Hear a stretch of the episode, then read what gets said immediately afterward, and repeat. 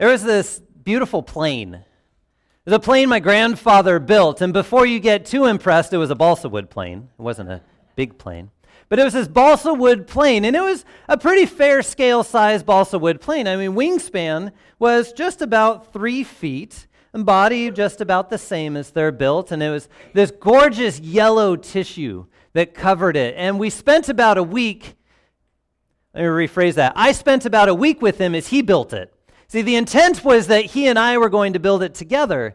I was about 11, and it seemed that I just didn't know how to build it quite right. And so Grandpa stepped in and Grandpa started to build, and he would carry on wherever my fingers left off because there's a lot of pinning and gluing, and things have to be at just the right order. Now, it came out beautifully, absolutely beautifully. And it was a gas powered one, and so we would put gas into it and make sure the motor worked and the prop was going the right direction. And there were a couple of adjustments here and there that we could make, but you would take the wings and put it on top and kind of rubber band them on to hold them on when you wanted to fly it. And so we found this field, and my uncle and my grandpa and I went out. Now, the goal of this plane was to get it to go straight up, and then when the engine cut out, for it to circle down. They're way easier to find that way. So grandpa, you know, was explaining how the engine would turn one particular way and how you had to make an adjustment on the rudder that, to counteract that. And so he had set it up with the way everything needed to go and we got the engine going and he let it go and the thing went bam right into the ground. And we picked it up and it was still whole. It's pretty amazing. I had no idea balsa and tissue paper and glue could be that strong. And so we put the wing back on because one of the rubber bands had come off. And he said, Well, it just needs a little adjustment, but I've got it going the right way. And again, wham, right into the ground again. Over and over. Three times this thing smashed into the ground. Peter's walking through kind of the same thing. So remember Peter as he was with Jesus, remember on uh, the Last Supper, and he said, You're going to deny me three times? And Peter said, No, I'm not. Over and over. Peter denied him. And then a while later, after the resurrection, Jesus was walking with the disciples. Just a couple of weeks ago, we talked about at the north end of the Sea of Galilee, and Jesus took Peter off to the side and he says, Peter, do you love me? Over and over, asking him, pointing back to the fact that Peter needed this word over and over again in his life. And in the Acts reading today, Peter continually learning over and over again. Now, it's interesting as you read through the chapter before where our reading came today, the exact same story comes up when Peter actually walked through it. Now he's standing before the leaders in Jerusalem and he's recounting to them this vision that he had where a sheet was being laid down from the heavens. And on this sheet were all kinds of unclean things, things that were not kosher for a good Jewish man or Jewish boy to eat. And so it came down. And he looked upon it, and the messenger, the angel that was there to describe this to him, said, Peter, look, there's reptiles, and there's these certain birds, and there's these other things. Kill and eat. And Peter says, No way. Nothing unclean has ever entered these lips. Some of you have heard how I talk about angels before. I don't necessarily believe them to be these gaunt, little flighty things, but they're God's soldiers. So I can imagine an angel kind of getting puffed up a little bit and going, How dare you call common what God has called uncommon? How dare you call unclean what God has called clean?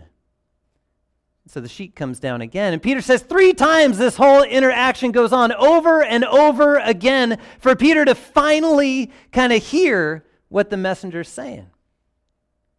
I started to think in our lives. How many times, over and over again, we hear God's good word and God's gifts and we turn it into a test?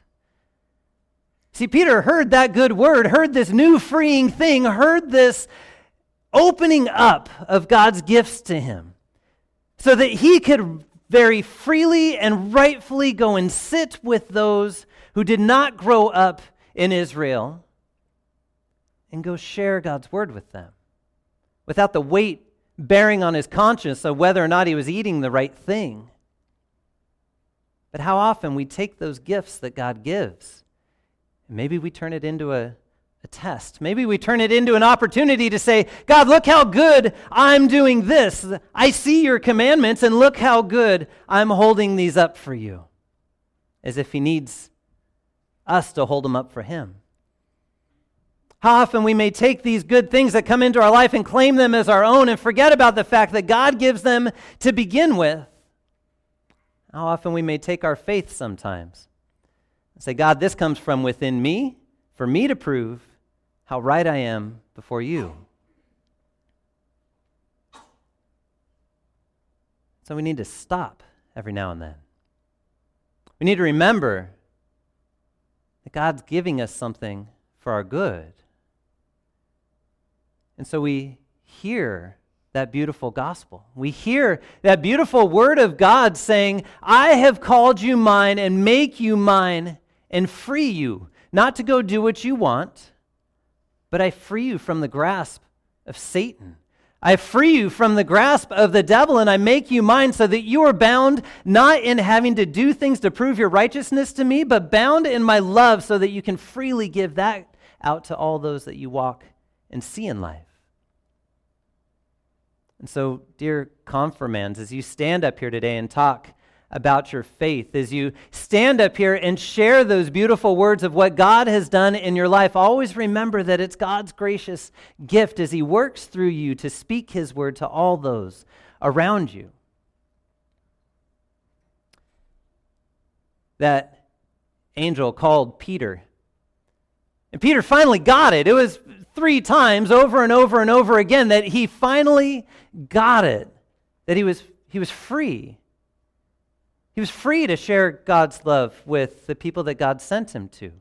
And so, as he stood before the leaders in Jerusalem, as they called him out and said, How dare you go eat and share God's word with those that haven't been circumcised? And he said, No, hold on.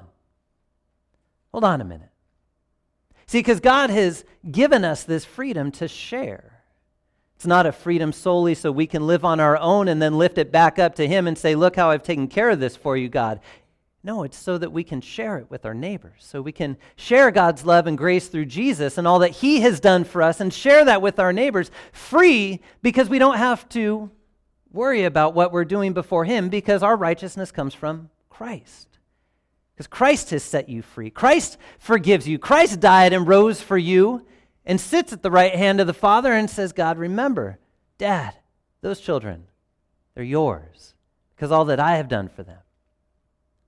So we're free to share. We're free to share that word. We're free to give that word away for free over and over again. And so Peter stands before those leaders in Jerusalem and he says, Look, John baptized with water, but Jesus said that we'd baptize with the Holy Spirit, and they received the same baptism that we received. And who am I to stand in God's way? Who am I to stand in God's way if He's going to give those gifts out freely over and over again from outside of them to give them that same love and grace? Who am I to stand in God's way? And I love the part where they fell silent. And then they rejoiced. Look, look at how God's working. Look at how God is working. It's not a matter of living up to the law to be able to be right before God, but living by His grace poured over us for the love and benefit of our neighbors. And it's a gorgeous place to stand where you can stand free and receive God's grace over and over, only to hand it out over and over again. So that plane smashed three times into the ground. And again, I call it a miracle. I know it wasn't God's hand in the midst of it, but the thing did not shatter into toothpicks as I thought it would. And so my uncle comes over and he picks it up and he says, I know Grandpa's saying that the tail's got to go this way, but three times now doing the same thing, the thing keeps smashing into the ground. And so, unbeknownst to my grandpa, my uncle took the tail and he kicked it the other direction. We light up the engine, we set it off. Now remember, the goal was to get it to go up straight and circle down. That thing circled up. And the engine cut out about 100 feet off the ground, 125 feet off the ground or so. And that thing went dead straight. Running down the field, we climb over the chain link fence across the road, and we hit a cement wall that I scaled 11 years old. This was pretty cool. Up a bush, up on top of a wall, and I realized we're at a backyard, and the thing's now about 50 feet still clearing houses. One and only flight. I never saw that plane again. It was gone, absolutely gone. Confirmands and everybody else. God has made you His. God has made you His by His word through the waters of baptism. You don't have to worry about exactly what direction things are going. He's going to guide you, He's going to lead you. And any opportunity you have, share that word. Share what Jesus has done in your life because he is the one that makes you free. And that word is gone. You may never see where it goes or what it does. But you can trust that God's word will accomplish what it needs to accomplish. Can trust that his joy will be brought through our sorrows at night, the joy will be brought in the morning. That he is the Alpha, the Omega. He is the one that makes things happen, and He is the one that has made you His through Jesus Christ. Amen.